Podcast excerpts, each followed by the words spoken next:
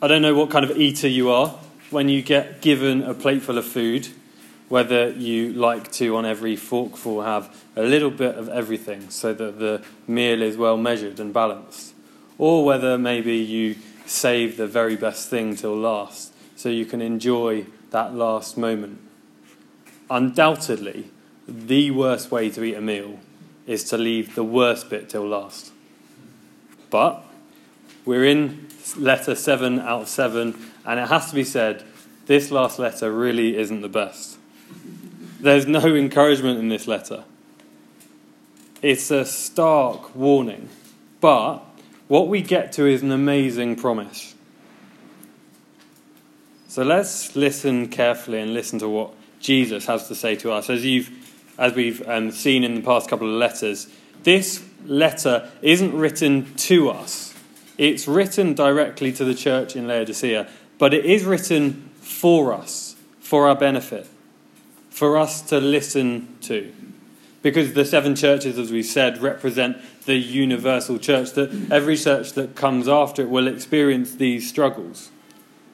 So, this evening, this afternoon, as we listen in on this letter, this challenge from the Lord Jesus is right to us as well. The Lord Jesus is saying to us, to Town Church Bicester, don't be half hearted, be earnest. Have a look down to verse 15. I know your deeds, that you are neither cold nor hot. I wish you were either one or the other. So, because you are lukewarm, neither hot nor cold, I am about to spit you out of my mouth. See, warm water is useless. Hot water is useful, cold water is useful, warm water is not. Laodicea, as a city, had its water supply given to it through long pipes. The water that arrived in Laodicea was then lukewarm. See, the, the Laodiceans would have known exactly how awful lukewarm water was. Everyone knows that lukewarm water is disgusting. When you get a glass out of the tap and it's even just a little bit off cold, it's just not right. But even more so, it spreads bacteria in warm water. It's not good warm water. I've actually got a habit of when I go to get a glass of water, I'll always run the cold tap for about 10 seconds before I get that glass of water because I just want it to be as cold as possible. But you can guarantee if any of us went to the jug at the back, got our glass of water, and it was really warm, you just wouldn't carry on. You wouldn't carry on drinking it, you wouldn't handle it.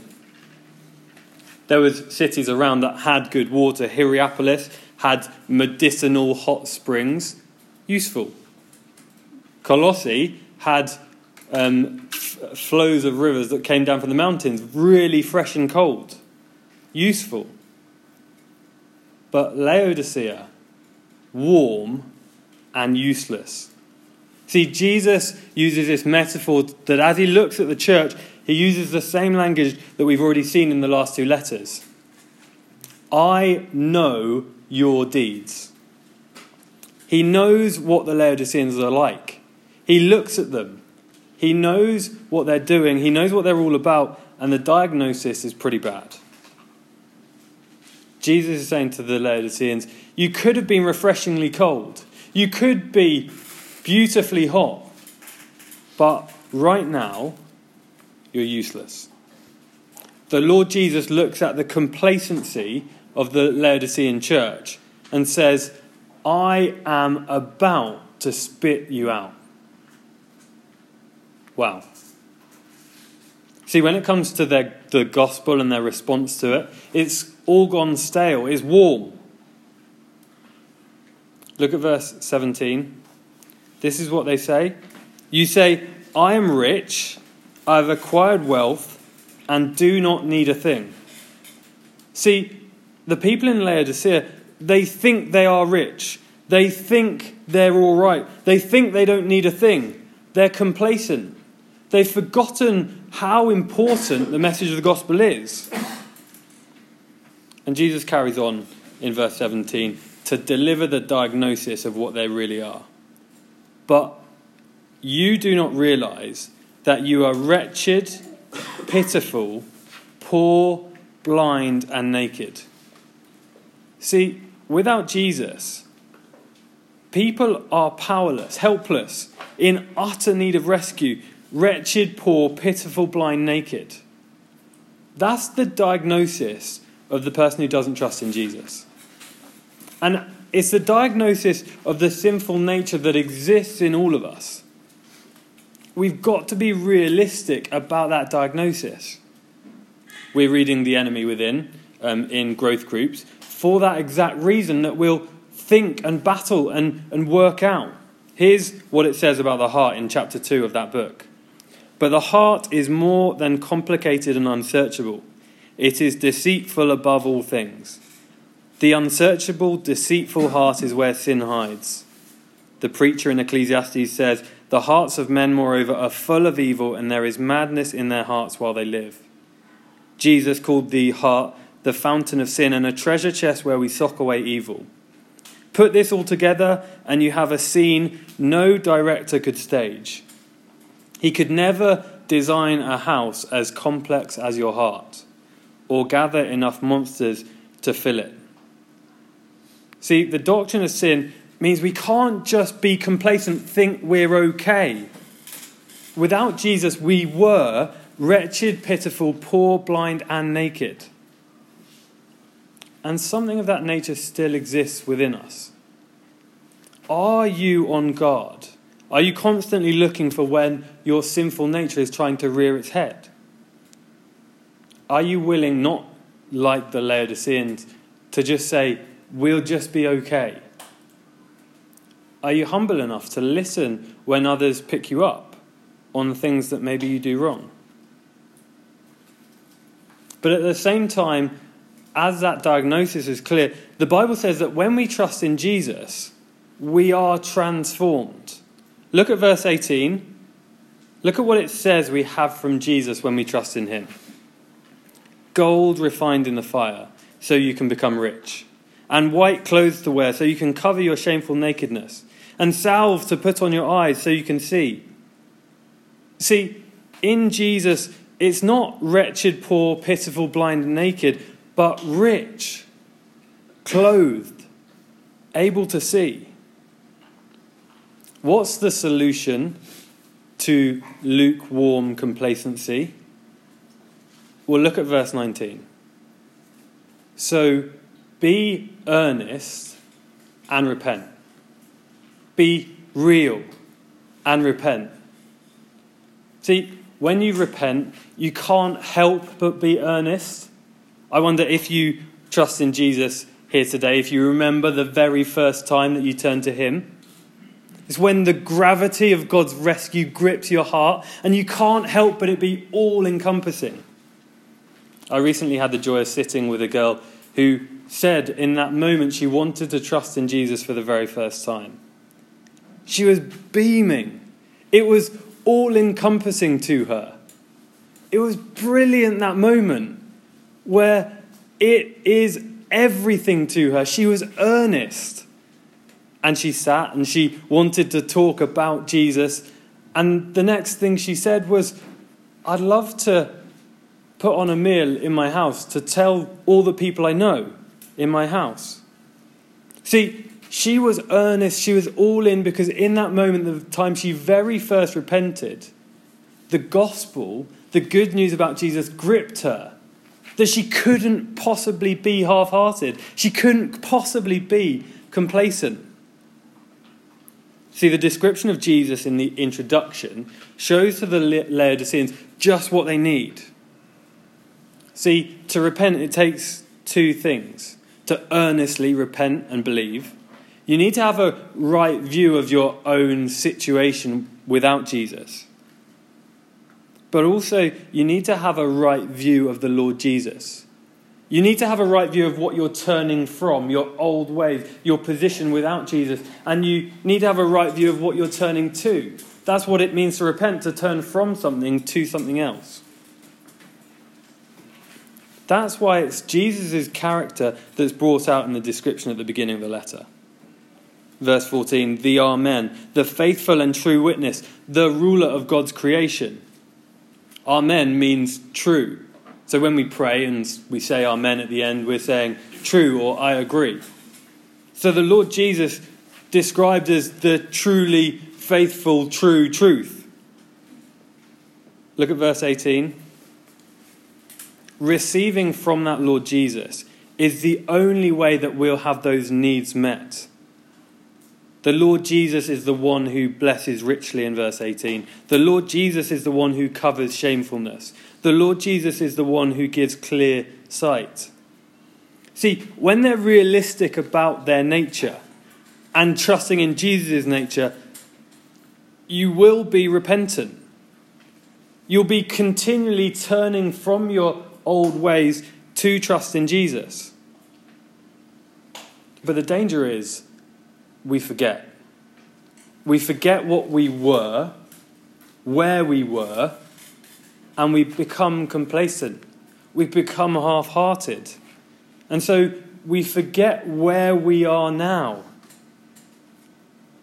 If we forget to recognize our great need for the gospel without Jesus, then we forget, we, we don't recognize just how amazing He is, just how brilliant what He gives us is. It's then that we live a life of lukewarm complacency. It's then that we live a life where the good news of Jesus doesn't grip our heart. See, the, the truth about Jesus must radically change every area of the life of the person that trusts in Him. I wonder, is that the case for me? Is that the case for you? Is that the case for Town Church Bicester? Here's what Spurgeon writes of the Laodicean church. And as you listen, just listen in. I wonder, could this be said of Town Church Bicester? They were not cold, but they were not hot. They were not infidels, yet they were not earnest believers. They did not oppose the gospel, neither did they defend it. They were not working mischief, neither were they doing any great good. They were not disreputable in moral character, but they were not distinguished for their holiness. They were not irreligious, but they were not enthusiastic in piety for eminent for zeal. They were what the world calls moderates. They were of the broad church school. They were neither bigots nor Puritans. They were prudent and avoided fanaticism, respectable and adverse to excitement. Good things were maintained among them, but they did not make too much of them. They had prayer meetings, but there were few present, for they quite liked their evenings at home. When more attended the meetings, they were still very dull, for they did for they did their praying very deliberately and were afraid of being too excited. They were content to have all things done decently and in order. But vigor and zeal they considered to be vulgar.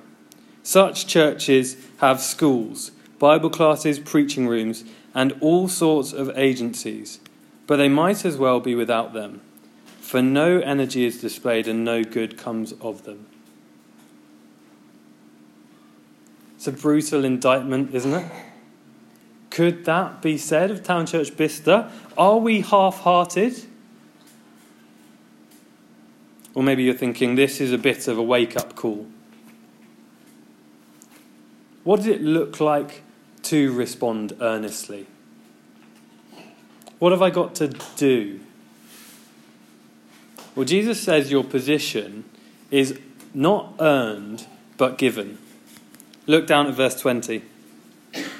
Here I am. I stand at the door and knock. If anyone hears my voice and opens the door, I will come in and eat with that person, and they with me.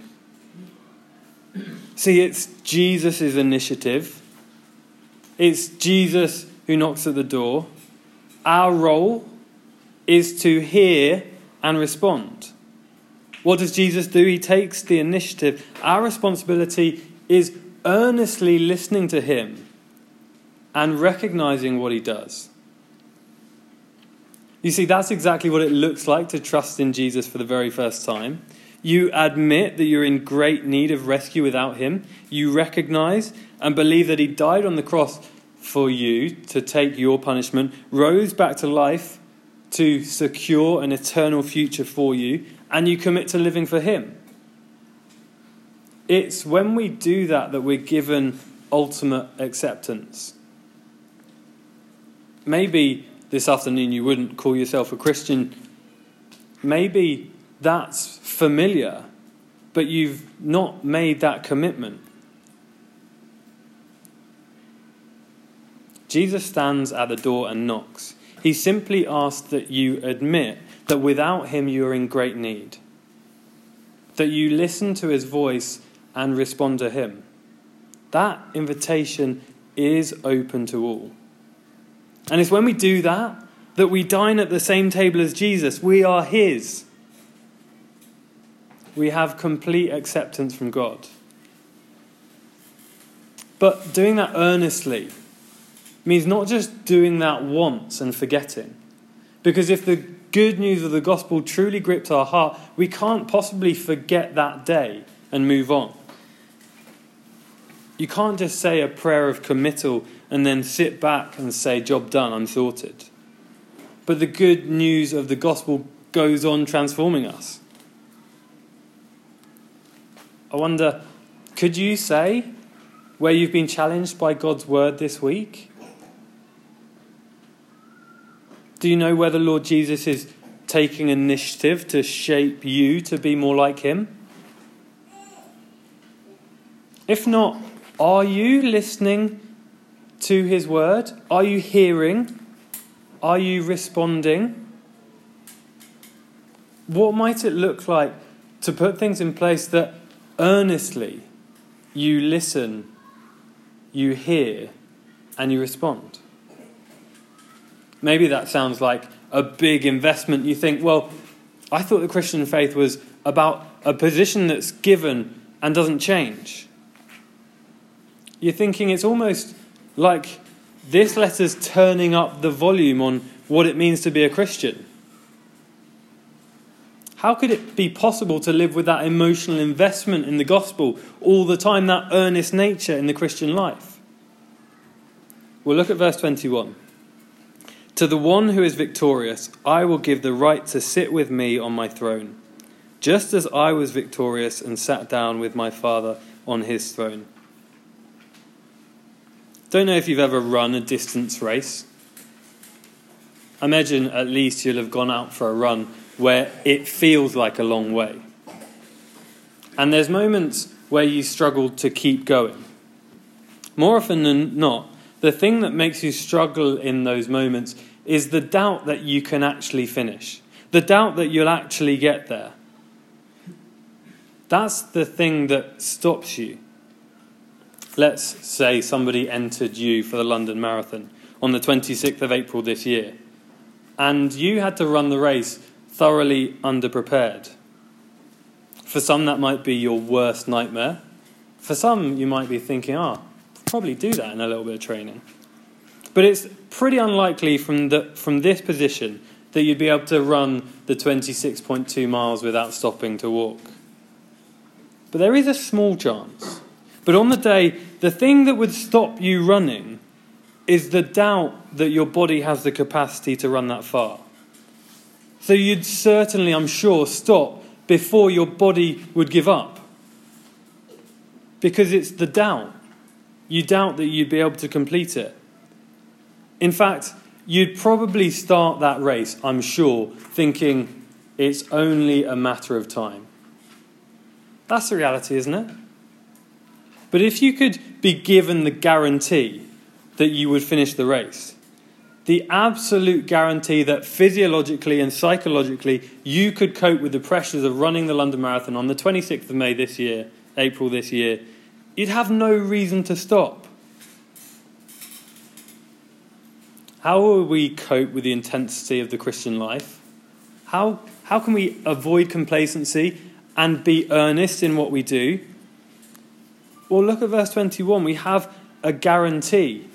To the one who is victorious, I will give the right to sit with me on my throne, just as I was victorious.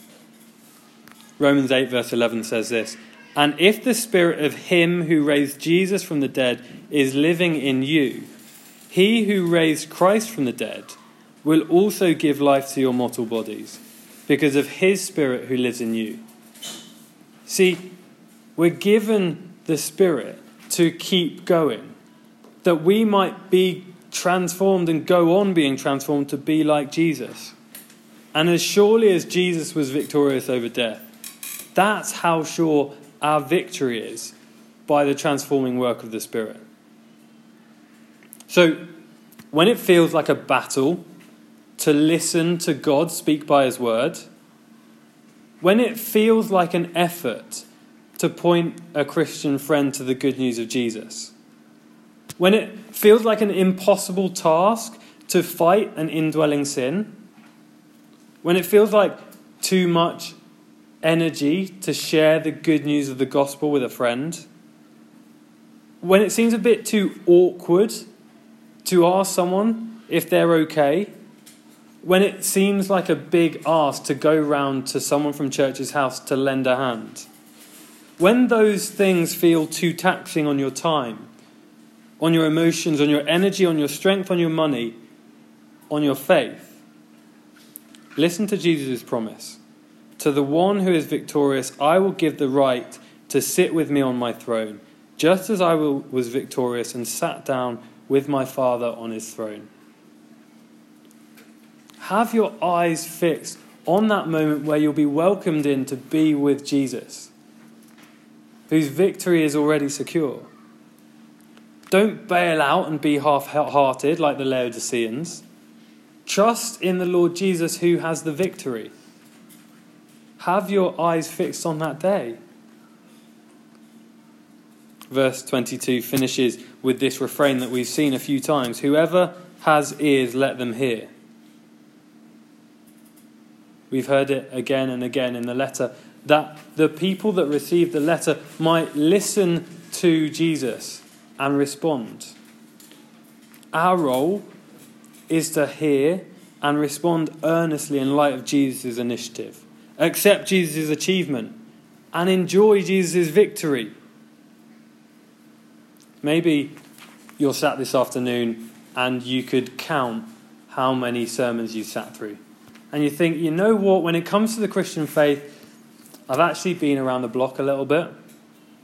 When it comes to even this passage, you know what? I've prepared something from this before. I'm pretty familiar with it. Maybe you're prone to zoning out when it comes to listening to God's word. Maybe you think, I know what church is all about now. Just rock up on a Sunday and get through, or make it through another week. It's not new to me anymore. It's pretty easy to just get on and go through the rhythm. See, there's something so refreshing about someone who earnestly listens receives, and responds. There's something in our culture that says it's not cool to be earnest, it's too intense. But here, the challenge to Town Church Bicester and to you is to be real, to be sensitive, but to be earnest, to be all in when it comes to the good news of the gospel. Wonder if you remember that first day that you accepted the good news of Jesus, where it was everything, where it was a joy, when it was an absolute delight to give everything to Jesus and say, This is it, this is me now.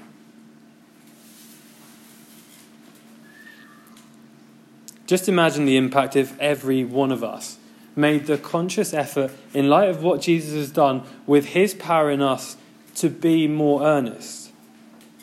If we made an earnest effort to encourage one another from God's word, if we made an earnest effort to pray for the people that we know that don't yet know Jesus,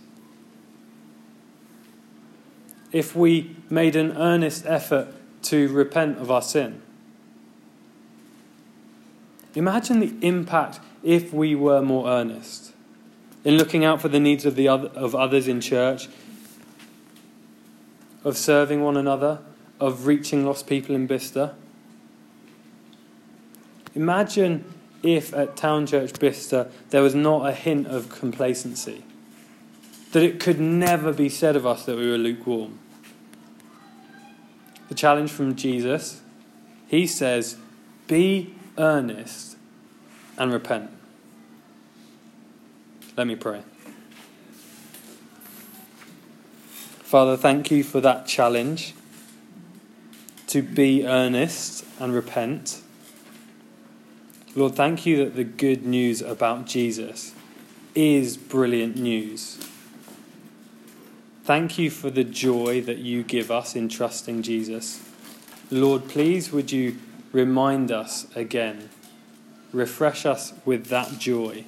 Lord, that we might be earnest in serving you in all that we have. Lord, please could it not be said of us that we're half hearted. Please would you give us ways to serve you and bring you great glory. Amen.